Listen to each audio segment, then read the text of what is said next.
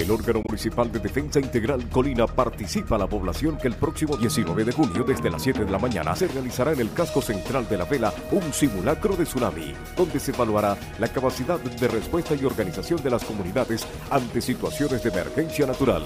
Este simulacro de tsunami afectará la Bahía de la Vela y el casco central de la ciudad, un ejercicio que contará con la movilización logística civil y militar para su completa efectividad. El órgano municipal de defensa integral Colina activará comisiones municipales y parroquiales para la protección y orientación del pueblo. Participa este próximo 19 de junio desde las 7 de la mañana en el simulacro de tsunami, un ejercicio para evaluar el desenvolvimiento en materia de autoprotección y preparación ante eventos naturales. Órgano Municipal de Defensa Integral Colina.